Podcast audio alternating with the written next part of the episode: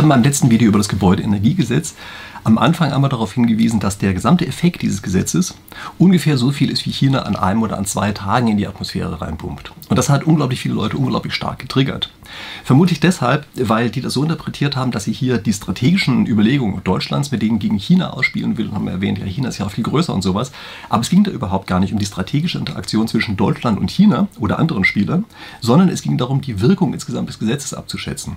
Aber diese strategische Interaktion mit anderen Spielern ist natürlich sehr interessant und das das, was ich in diesem Video hier machen möchte. Ja, also hier geht es jetzt darum, dass wir uns überlegen, wenn jetzt also viele Spieler gemeinsam auf der Welt mit, mitmachen müssen, mit welchen Verhaltensweisen können wir denn dann eigentlich rechnen und zwar insbesondere aus Sicht der Rationaltheorie. Ich möchte noch mal ganz kurz auf diese Aussage mit den zwei Tagen äh, zu sprechen kommen. Vergessen Sie mal ganz kurz China und gucken Sie sich einfach die gesamte Welt an. Ja, das wäre vielleicht auch geschickter gewesen, wenn ich dort den gesamten Weltausstoß genommen hätte.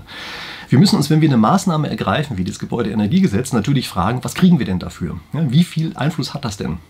Und wenn wir den Weltuntergang, das ist jetzt nicht despektierlich gemeint, ja, sondern ich sage jetzt aber den Weltuntergang, auf die Art und Weise ein oder zwei Tage nach hinten verschieben, und das kostet uns richtig viel Geld, dann kann das nicht der richtige Ansatz gewesen sein. Ja, dass wir kriegen dafür einfach viel zu wenig.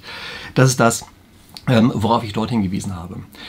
Es kommt am Ende darauf an, dass andere mitmachen. Das heißt, unsere Strategie muss sich überlegen, wie ist denn das Zusammenspiel zu den ganzen anderen ähm, Spielern, die es auf der Welt gibt. Ja? Das ist das wirklich Entscheidende. Und wie gesagt, das ist das, was wir uns jetzt hier angucken. Ja? Es gibt natürlich einige, die sagen, eine reine Don äh, Quixote-Strategie, ja, die müssen wir auf jeden Fall durchziehen, völlig egal, was die anderen machen.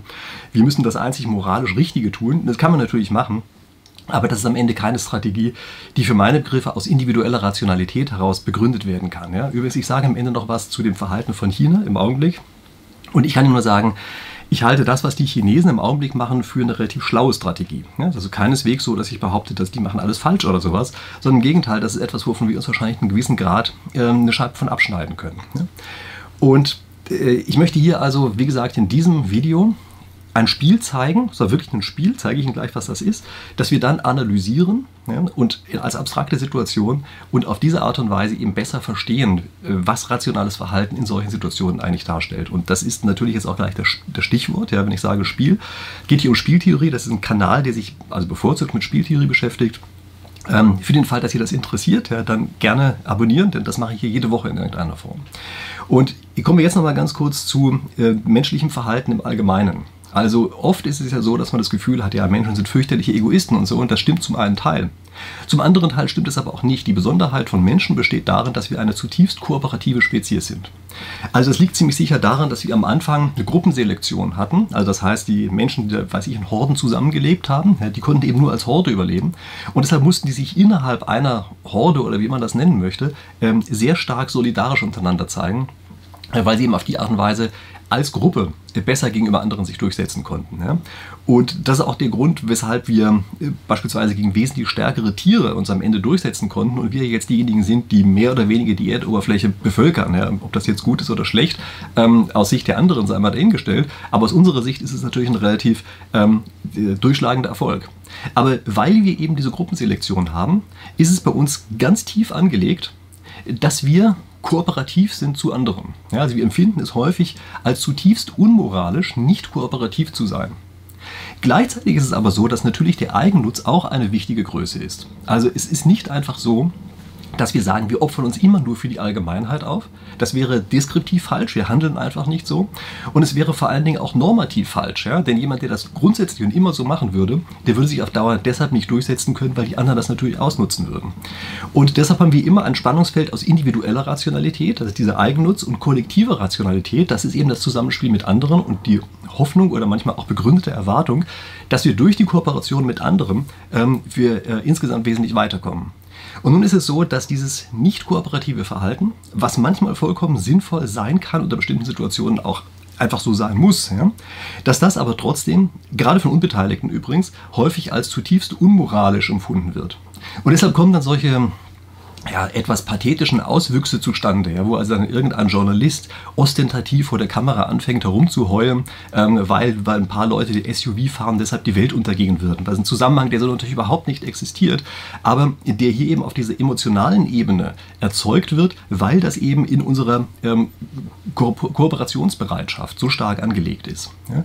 Und Rationalität, individuelle Rationalität klingt oft herzlos. Aber sie kommen an der Logik, dass es das gibt, inhaltlich überhaupt gar nicht vorbei. Und wir sprechen jetzt hier mal nicht nur im rein abstrakten, sondern ich zeige Ihnen jetzt gleich ein Video, was mir auf Twitter jemand zugeschickt hat oder mich darauf aufmerksam gemacht hat. Ähm, das handelt davon, dass ein Fahrgeschäft auf einem Rummel ähm, droht umzukippen, weil es sich aus der Verankerung unten gelöst hat. Ja? Das ist so ein großer Hammer, könnte man sagen. Ja? Der ähm, bewegt sich, sitzen viele Leute oben drin und das hat sich seitlich, hat sich unten die Verankerung gelöst und es droht jetzt also seitlich umzukippen, dieses Ding. Und die Notbremsung ist zwar ausgelöst, aber das kann das nicht sofort stoppen, sondern das dauert einige Zeit, bis das gestoppt werden kann. Ja? Und ich ähm, zeige Ihnen das Video, also ich blende Ihnen das dann ein am Ende. Ich gucke mir das hier an, äh, damit ich das synchron für Sie kommentieren kann. Ja? Aber das ist eine Situation, die relativ ähnlich ist wie die, ähm, von der wir hier ausgehen müssen. Also ich zeige Ihnen jetzt mal das Video. Also Sie sehen, hier ist dieses ähm, Fahrgerät, ja, großer Hammer, der bewegt sich. Unten hat es sich gelöst. Sie sehen das, wenn Sie an der Seite hingucken, dann wackelt das bereits seitlich. Ja. Und äh, das droht jetzt also umzukippen. Und jetzt läuft einer der Zuschauer zielstrebig darauf hin, geht an die Reling und lehnt sich wie bei einem Segelboot nach außen. Ja. Da sehen andere, was, was passiert rennen jetzt ebenfalls dorthin und machen das nach. Springen alle an diese Reling, halten sich daran fest und alle ähm, lehnen sich jetzt also nach außen wie bei einem Segelboot und verhindern auf die Art und Weise, dass diese seitlichen Kräfte das ganze Ding umwerfen können. Ja, die Notbremsung ist schon aktiv und infolgedessen wird die Schwingung von dem Gerät immer kleiner. Und Sie können jetzt sehen, da sind sehr viele Leute inzwischen angekommen, ja, halten das Ganze auf. Und auf die Art und Weise wird also hier der Untergang gerettet, ja, äh, abgewendet und äh, das ganze Gerät kippt nicht um. Und das ist schon eine relativ großartige äh, Leistung, ja, was hier passiert ist, dass hier die Gemeinschaft der Leute es geschafft hat, die Katastrophe insgesamt abzuwenden. Und ich möchte jetzt auf ein paar Besonderheiten äh, hinweisen. Der Erste, der das gesehen hat, und also entscheidet, er springt dorthin und macht das so wie auf dem Segelboot, dass er sich nach außen lehnt, der weiß ganz genau, dass er selber nicht genug Masse haben wird, dieses Riesengerät äh, aufzuhalten. Also es schwingt jetzt zum Glück in der anderen Richtung, ja, es droht ja seitlich umzukippen, also in der seitlichen Richtung hat man als Mensch wenigstens einen, einen, merkbaren Einfluss, aber es reicht natürlich ein Mensch überhaupt nicht aus, hier diese Katastrophe aufzuhalten. Aber das Besondere ist, dass er damit andere animiert, das zu tun. Ja, also andere auf einmal merken jetzt, oh, das ist ja eine Idee, das können wir ja so machen, laufen jetzt ebenfalls dorthin ja? Und indem sie das alle tun, ist dann irgendwann einer dabei, der das Kippen wirklich verhindert, weil jetzt plötzlich genug Leute da sind und eben dieses Gerät im Gleichgewicht halten können. Ja? Solange bis äh, diese Aktion äh, insgesamt, also bis das angehalten werden kann, das Gerät. Und wir gucken uns das Ganze jetzt mal auf einer weiteren Abstraktionsebene an. Also das, was ich Ihnen eben gezeigt habe, ist ein ganz konkretes Beispiel. Und ich habe das jetzt mal als ein Spiel vorbereitet, modelliert, wie man immer so schön sagt, ja? äh, bei dem wir das ein bisschen runterdampfen ähm, auf einzelne kleine Besonderheiten, die da drin stecken. Also, das Ganze sieht so aus, dass wir ein Spiel haben zwischen Ihnen, ja, Sie sind jetzt der Entscheider, um den es geht, und den anderen Spielern, die potenziell auch mit dazukommen können. So, und wir machen das jetzt so, dass Sie sich entscheiden können, ob Sie mitmachen, das ist dieses M, oder ob Sie einfach weggehen, das ist das W in der unteren Zeile. Ja, das sind die beiden Strategien, die beiden Möglichkeiten, die Sie haben. Und oben schreibe ich jetzt ein bisschen unüblich, macht in der Spieltheorie normalerweise anders, aber aus Vereinfachungsgründen mache ich das jetzt hier mal so. Also oben schreibe ich hin in die Spalten die Anzahl der anderen Spieler, die ebenfalls mitmachen. Ja, von den anderen Spielern können es 0, 1, 2, 3, 4, 5 äh, andere Spieler können da mitmachen. Und wir stellen uns jetzt hier vor, die Situation sei so, dass wir also insgesamt fünf Spieler brauchen, die da drauf springen, um dieses ganze Gerät am Kippen zu hindern. Ja, also wenn fünf oder mehr Spieler mitmachen bei der ganzen Sache, ähm, dann funktioniert das und das Gerät bleibt stehen. So, und jetzt äh, gucken wir uns mal an, wie die Auszahlungen aussehen da drin. Also Auszahlungen sind in der Spieltheorie immer eine Metapher dafür, wie gut oder wie schlecht eine äh, Person eine bestimmte Situation findet. Und äh, hier ist es, also lege ich jetzt einfach mal fest, wenn dieses Gerät umkippt, dann äh, kriegt der Spieler, der hier entscheidet, also Sie kriegen eine Auszahlung von minus 9. Ja, minus 9 ist also eine ganz hohe negative Auszahlung, das finden Sie ganz schlecht. Und das, was sie aufwenden müssen, um da drauf zu springen ja, und sich rauszulehnen, äh, das kostet sie eins. Sage ich Ihnen gleich noch was dazu. Ja, das kostet sie eins. Und infolgedessen ist es also so, dass wenn Sie einfach weggehen und das Gerät kippt hinter Ihnen um, weil kein anderer drauf äh, gestiegen ist, dann ist es für Sie eine Auszahlung von minus 9. Finden Sie ziemlich schlecht. Aber wenn Sie draufgesprungen wären und der Einzige geblieben wäre, während der draufgesprungen ist, dann hätten Sie das noch schlechter gefunden, weil dieses Draufspringen für Sie auch Kosten verursacht. Äh, jetzt werden Sie vielleicht anwenden und sagen, ja, Moment mal, was hatte der denn für Kosten hier? Und das ist natürlich richtig. Also die Kosten sind natürlich relativ gering. Ich möchte Sie aber daran erinnern, das Gerät hätte auch umfallen können. Er hätte es also nicht schaffen können. Und in dem Fall ist es so, dass er sich dann vielleicht auch relativ stark verletzt hätte, ja, denn er wäre dann bei so einem komischen Gerät oben drauf gewesen, es hätte vielleicht noch rumgekippelt und sowas. Also so ganz ungefährlich ist das nicht. Ja.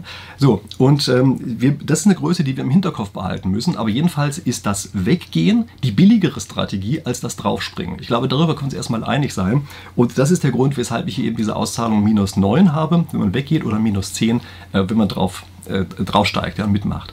Ähm, wenn Ihnen das zu willkürlich vorkommt, es kommt gar nicht so sehr auf die absoluten Höhen an, ja, sondern es kommt darauf an, dass wir uns klar machen, das eine ist eben ein bisschen besser als das andere. Das ist das wirklich Entscheidende. Okay, die Situation ist natürlich die gleiche, egal ob eins, zwei oder drei andere Spieler mit draufspringen sollten, denn das reicht nicht, sie brauchen hier insgesamt fünf. Ja, also wenn drei andere Spieler draufspringen, ähm, dann ist das insgesamt leider auch zu wenig, auch mit ihnen zusammen. Das heißt, die Situation unterscheidet sich nicht, egal ob null andere mitmachen oder ob drei andere mitmachen. Was passiert jetzt aber, wenn vier andere mitmachen? Und das ist die Situation, in der sich es erstmalig ändert. Denn jetzt werden sie auf einmal ausschlaggebend, also pivotal, wie man so schön sagt. Ja. Sie sind jetzt auf einmal der pivotale Spieler. Also wenn vier andere ähm, Spieler sich entschieden haben, draufzuspringen, dann würde es noch umkippen. Und wenn sie sich jetzt entscheiden, ebenfalls mitzumachen bei der Sache, diese Kosten einzugehen und mitzumachen, dann können sie verhindern, dass das Ganze umkippt. Ja. Daher kommen jetzt also diese Auszahlungen. Wenn sie weggehen, haben sie weiterhin minus 9. Dann, wenn Sie jetzt draufspringen und derjenige sind, der das Umkippen verhindert, dann ist es so, äh, dass Sie eben nur eine Auszahlung von minus 1 bekommen, also die Kosten dafür, äh, die Sie aufwenden müssen, um mit draufzuspringen. Und für den Fall, dass fünf andere mitmachen, dann sieht die Welt wieder nochmal anders aus, denn dann wäre es das Beste für Sie gewesen, Trittbrettfahrer zu sein ähm, und einfach ähm, ja, einfach wegzugehen und die anderen mal machen zu lassen. Ja, dann haben die die Kosten, retten das Ganze und sie selber können ihre Hände in Unschuld waschen und einfach davon marschieren. Ja. Übrigens, wenn Sie genau hingesehen haben äh, bei dem Video, was ich Ihnen eben gezeigt habe, dann werden Sie gesehen haben, äh, da gibt es tatsächlich ja einige Spieler, die das machen. Ja? Die gucken nur zu, einer filmt ja auch nur, sonst hätten wir das Ganze ja nicht gesehen. Ähm, das heißt also, es gibt durchaus Leute, äh, die eben nicht mitmachen bei der ganzen Geschichte, aus welchen Gründen auch immer. So, und jetzt gucken wir uns an, was ist eigentlich das rationale Verhalten und das ist hier relativ einfach, nämlich immer dann, wenn zu wenig andere mitmachen, dann ist für sie die beste Erwiderung, wie das heißt, ebenfalls nicht mitzumachen. Dann sehen sie dazu, wie das ganze Ding umkippt, die Welt untergeht sozusagen, ja, viele Leute sterben, ähm, aber dann sagen sie, naja, äh, dann sterben zwar viele Leute, aber ich habe wenigstens nicht die Kosten gehabt. Ja, das ist die individuelle Rationalität, das ist dieses, was so häufig so als so stark unmoralisch empfunden wird. Ja. Aber Sie sehen natürlich, Sie kommen an der Rationalität hier nicht vorbei, denn es ändert ja am Resultat nichts. Ja. Also ob Sie jetzt draufspringen oder nicht, ändert überhaupt nichts. Und erst für den Fall, dass genug andere mitmachen, dann lohnt es sich für sie ebenfalls mit drauf zu springen. Und hier haben wir noch die Besonderheit, dass wenn fünf andere schon mitmachen, äh, sie dann am besten Trittbrett fahren und wieder abhauen, ja, denn dann haben die anderen die Welt gerettet, die Welt gerettet respektive in diesem, in diesem Fall hier das Fahrgeschäft äh, gerettet. Ja, und ähm, dann wäre es eben das beste Trittbrett zu fahren. Lassen wir diesen letzten Teil mal weg, weil es gar nicht so ganz klar ist, wann ist denn äh, eine genügend große Zahl erreicht worden von Personen. Aber ich habe das hier einfach mal mit aufgenommen, weil man sich klar sein muss darüber, das ist nicht nur diese angenehme Situation, es müssen genug mitmachen, sondern wir haben dann ab einem bestimmten Punkt eben auch diese Trittbrettfahrersituation, die das das Ganze wieder so ein bisschen umkehrt. Ja, aber wie gesagt, machen wir mal nicht zu viele Fässer auf. Und jetzt gucken wir uns an, also erstmal, was war die Besonderheit von dem einen Menschen, der draufspringt? Also im Gegensatz zu dem, wie ich es Ihnen hier als Spiel dargestellt habe, ist das Ganze ja sequenziell. Also es gibt eine bestimmte Zeit, die abläuft. Das ist nicht lange, aber es gibt eine bestimmte Zeit. Also das heißt, man muss nicht unabhängig von den anderen entscheiden, sondern man kann zugucken und die anderen können sagen, oh, da ist ja schon einer draufgesprungen, das können wir jetzt nachmachen. Ja, also das ist erstmal eine wichtige Sache, dass es hier also einen zeitlichen Ablauf gibt. Und das nächste, was man sich hier bewusst machen muss, ist, dass es billig ist, drauf zu springen. Ja, also ich habe eben gesagt, da geht natürlich eine gewisse Gefahr ein, aber es ist erstmal relativ billig. Im Vergleich zum Beispiel zu der Situation, dass er, sagen wir mal, wenn er draufspringt, sich mit ganz großer Wahrscheinlichkeit so die Hand klemmt, dass die anschließend amputiert werden muss. Ja, könnte ja auch sein. Und äh, hätten dann die anderen noch mitgemacht. Und Sie sehen, das Ganze funktioniert eigentlich nur dann, wenn der individuelle Nachteil, den man hat, klein genug ist, dass man sagt, okay, ich gehe das Risiko ein, drauf zu springen, auch wenn ich am Ende nicht der ausschlaggebende Spieler sein werde und das Ganze nicht zustande kommt. Ist das aber zu teuer, also gehen Sie weg von der ganzen Geschichte, am Ende mit einer amputierten Hand und das Gerät ist trotzdem umgefallen, nicht eine Menge Leute sind gestorben, dann ärgern Sie sich natürlich ganz besonders. Ja, das bedeutet also, wenn die Kosten des Draufspringens zu groß werden, dann können Sie nicht erwarten, dass da genügend andere mitmachen. Ja? Und das ist genau diese Don Quixote-Strategie, ja? dass also einige sagen, aber wenn das eben moralisch richtig ist, ja, dann muss das auf jeden Fall so gemacht werden. Und dann ist das Einzige, was wir tun, und zwar völlig egal, ob uns die Hand danach ähm, amputiert werden muss ja, und ob wir es gerettet haben oder nicht, und das ist das einzig Richtige. Und Diese Don Quixote-Strategie ist aber eben individuell nicht rational. Und wenn das die Strategie ist, die einzige Strategie, die zur Verfügung steht, dann können Sie relativ sicher sein, dass Sie eben auch der Don Quixote bleiben und die anderen entsprechend nicht mitmachen. Jetzt müssen wir uns fragen, wie ist denn das hier eigentlich bei so etwas wie diesem Heizungsgesetz, ja? also Gebäudeenergiegesetz, wie das hier offiziell heißt. Was, wie ist denn das damit eigentlich? Ja? Und Sie müssen jetzt sehen, dass wir durch die gesamte Energiepolitik Deutschlands im Augenblick in einer Situation drin sind, in der plötzlich ja, jede Menge Leute, die in alten Gebäuden drin wohnen, einfach unfassbar viel Geld verlieren. Ne? Verlieren die einfach. Und das ist etwas, äh, was im Augenblick einfach weggewischt wird. Also ich will ja gar nicht bestreiten, dass Wärmepumpen in modernen Gebäuden eine vollkommen sinnvolle Sache sind, die dafür ausgelegt sind. Aber alte Gebäude sind eben dafür nicht ausgelegt und infolgedessen funktionieren die dort nicht richtig. Und ich, ich weiß jetzt schon, dass ich wieder haufenweise Kommentare dazu kriegen werde, aber ich kenne mich wirklich gut genug aus in dieser Materie, um zu wissen, dass das Funktionsprinzip der Wärmepumpe einfach in dem, zumindest so wie sie bisher sind, ja, einfach in dem bisherigen Gebäudebestand nicht sinnvoll umgesetzt werden kann. Ich hoffe ja darauf, dass sich das entsprechend ändert durch andere Technologien. Man kann ein bisschen was machen, ja, durch Luft-Luft-Wärmepumpen und so weiter. Bin ich ja alles dabei. Aber so wie es im Augenblick ausgestaltet ist, funktioniert es eben nicht, wird aber eben trotzdem verlangt. Und das heißt also, was wir hier machen, ist, dass wir uns faktisch eine Strategie ausgedacht haben, bei der wir auf die Reling springen, was vollkommen richtig ist, aber eben so und so festhalten, dass wir damit eben wahrscheinlich unsere eigene Hand verlieren, ja, jetzt um in dieser Metapher zu bleiben. Ja. Äh, das heißt also, wir machen etwas, was extrem teuer für uns ist, weil es eben völlig unwirtschaftlich ist in anderen Gebäuden. Und ähm, dann wundern wir uns, dass andere plötzlich sagen, uh, das ist aber ein bisschen teuer, da wollen wir nicht mitmachen. Und ich habe in dem anderen Video unter anderem den Begriff Armut genannt. Und ganz viele haben plötzlich drunter geschrieben, das ist ja Populismus und weiß ich was nicht alles. Naja, überlegen wir uns einfach mal, was genau ist denn eigentlich Armut? Also Armut heißt, wir können uns nicht, wir können nicht das essen, was wir gerne essen wollen. Wir können nicht in Urlaub fahren, wir können uns nicht frei bewegen. Ähm, wir müssen beengt wohnen. Lauter solche Sachen. Das ist Armut. Und jetzt gucken Sie sich bitte einfach mal an, ähm, was gefordert wird. Und das im Augenblick ist das etwas, was sehr oft exakt in dieser Form gefordert wird. Also Sie werden aus ganz vielen Kreisen im Augenblick hören, ja genau, wir brauchen Postwachstum. Und dazu gehört kein Fleisch, kein Einfamilienhaus, kein Auto, kein Urlaub. Und das genau ist Armut. Also wir müssen akzeptieren, dass das, was hier von einigen gefordert wird, Armut ist. Und das ist eben genau das, ähm, was dazu führt, dass wir eben am Ende, naja, arm sind und uns sozusagen in diesem einen Fall durch das Draufspringen auf die Reling äh, die Hand abhacken und uns dann wundern, dass das vielleicht einige nicht als so wahnsinnig attraktiv finden. Ne? Das ist die Situation, in der wir hier drin sind. Und äh, wenn Sie jetzt sagen, das ist ja reiner Konsumerismus, was der hier predigt, ja, kann doch nicht nur darum gehen, was wir, ähm, was wir besitzen. Und da bin ich völlig bei Ihnen. Also wie Sie vielleicht wissen, habe ich ja gerade ein Buch geschrieben, ist gerade abgegeben, ja, erscheint äh, im November, glaube ich, ja genau, Ende November erscheint das, ja, ähm, Anleitung zur Selbstüberlistung.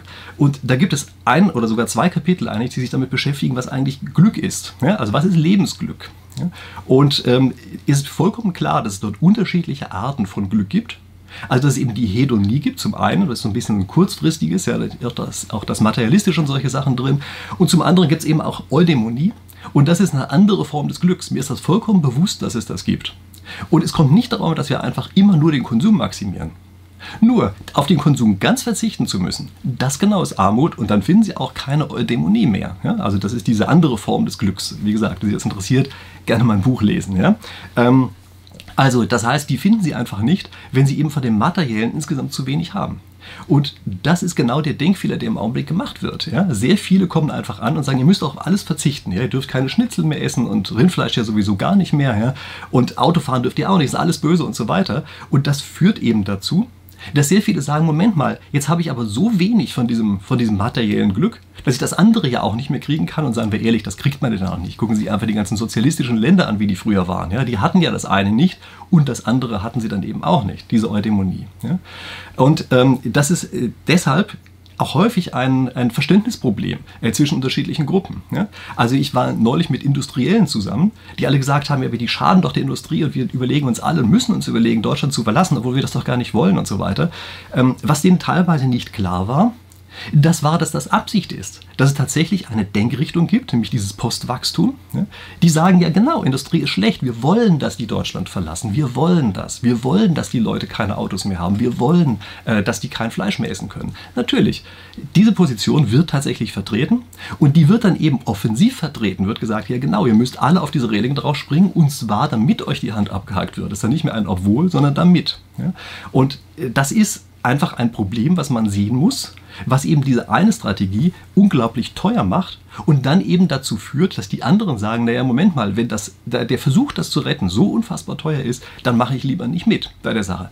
Obwohl bei einer Koordination es eben durchaus möglich gewesen wäre. Und Natürlich ist das Gegenargument immer, dass man sagt, naja, okay, dann sagt ihr ja, man soll gar nichts machen. Nein, das ist überhaupt nicht mein Punkt. Das ist nicht der Punkt. Sondern wir sollen eben den Klimaschutz dort machen, wo er auch etwas bringt, wo er am meisten bringt. Wir müssen einfach endlich aufhören, nur lokal zu denken beispielsweise. Ja? Dass wir immer sagen, wir selber nur in diesem kleinen Land hier, genau hier an dieser kleinen Scholle auf der Erde, genau dort ähm, müssen Null-Emissionen stattfinden. Warum denn? Wenn an anderen Stellen auf der Welt wir mit viel weniger Mitteleinsatz viel mehr erreichen können, zum Beispiel. Ja? Dass wir Methoden einfach außen vor lassen, also unsere Kernkraftwerke beispielsweise ohne Not einfach abgestellt haben und uns selber wirklich dumme Geschichten dazu erzählen, dass die angeblich auch CO2 ausstoßen und weiß ich was nicht alles, was alles Scheinargumente sind und wir ganz genau wissen, dass auf die Art und Weise wir eben sozusagen weniger stark auf die Reling springen als auf die andere Weise. Und es gibt andere Sachen, ja, bei denen ich mich jedes Mal wieder darüber aufregen kann. Also beispielsweise ähm, den Regenwald zu retten. Ja? Also wir sprechen unglaublich viel über das, was wir hier vor Ort machen, aber dass es doch relativ geringe ökonomische Anreize gibt. Den Regenwald zu, äh, abzuholzen erstmal und dass wir die auffangen können ja, durch einfach entsprechende Maßnahmen, indem wir uns überlegen, was müssen wir denn tun, damit dort vor Ort Anreize entstehen, damit die Leute wirklich auch mitmachen und dann beispielsweise auch vor Ort ein Interesse daran haben, ihren Regenwald zu schützen. Ja, dass sie mehr dadurch verdienen, dass sie ihn schützen, als dadurch, dass sie ihn kaputt machen. Ja. Und mit anderen Worten, es kommt bei dieser ganzen Diskussion darauf an, Lösungen zu finden, bei denen es sich für die anderen lohnt, mitzumachen. Dass wir eben nicht diese Don Quixote sind. Ja? Wir nehmen im Augenblick ähm, viel zu stark diese Don Quixote-Position ein, dass wir sagen, das ist aber richtig, das müssen wir machen, und zwar unabhängig davon, was die anderen tun. Und nein, das ist nicht unabhängig davon, was die anderen tun. Wir müssen eine Strategie wählen, die die anderen animiert mitzumachen. Ich habe mir gesagt, wir sind eine kooperative Spezies. Also wenn das eine kleine Kosten sind, die man dort aufwenden muss, um mitzumachen, dann machen das die meisten auch. Da können wir uns relativ stark darauf verlassen. Ja? Ähm, natürlich, wenn wir ihnen sagen, hackt euch alle die Hände ab, nee, dann machen die eben nicht mit. Ja? Infolgedessen müssen wir Methoden finden und auch vormachen, die eben nachahmenswert sind und zwar in die richtige Richtung gehen. Und wir müssen auch an die Zukunft denken. Also häufig ist die Diskussion immer so, dass wir jetzt sagen, ja, nur bis zum Jahr 2050, das ist relevant und danach die Zeit gibt es ja dann eh nicht mehr. Das ist Quatsch. Wir müssen schon jetzt natürlich auch an die Zeit danach denken. Und beispielsweise, dass wir so wenig über äh, Fusionsreaktoren geforscht haben ist ein unfassbarer Fehler, weil es natürlich eine Zeit nach 2050 geben wird und natürlich wird die Menschheit auch dort Energie brauchen und wenn unsere Fusionsreaktoren dann in der zweiten Hälfte dieses Jahrhunderts vielleicht doch endlich mal einsatzfähig sind, dann ist das eine Sache, ähm, die sich auf jeden Fall lohnt. Und ich möchte noch mal auf eine andere Sache hinweisen. Wenn wir etwas Gutes tun wollen für die Welt, dann sollten wir eben etwas tun, was den anderen auch wirklich etwas hilft, so dass sie eben an anderen Stellen wieder mitmachen können. Sie erinnern sich, dass es sich lohnt für die anderen mit auf die Reling draufzuspringen. Wir haben an einer anderen Stelle bereits die, Solar, äh, die Solarzellen der Welt geschenkt. Ich glaube, so kann man das wirklich sagen. Ja, das ist eine Technologie, die durch deutsche Subventionen äh, im Grunde genommen wirtschaftlich geworden ist und sich über die Welt verbreitet hat. Warum können wir das nicht auch mit anderen äh, entsprechenden Technologien machen? Vielleicht mit welchen, die jetzt eben noch zu entwickeln sind oder die man weiterentwickeln kann. Warum können wir das nicht machen? Das ist das Entscheidende. Und wenn das Geld dort reinfließt, dass wir am Ende Technologien zur Verfügung haben, wie wir auch den alten Gebäudebestand äh, entsprechend mit neuen Heizungssystemen ausstatten können, ja genau, dann machen wir das. Aber doch nicht zu dem Zeitpunkt, wo wir diese Technologie noch nicht haben. Sondern dann wenden wir das Geld lieber auf, es an den effektiv einsetzbaren Stellen zu machen und dafür zu sorgen, dass wir diese neuen Technologien bekommen. Und ich möchte jetzt noch mal einmal auf China zu sprechen kommen. Äh, bei China wird ja oft gesagt, die pulvern so wahnsinnig äh, viel CO2 in die Luft rein und die anderen sagen, die sind ja auch wahnsinnig groß. Und die nächsten sagen, sie produzieren ja auch für uns. Und das ist ja auch alles vollkommen richtig.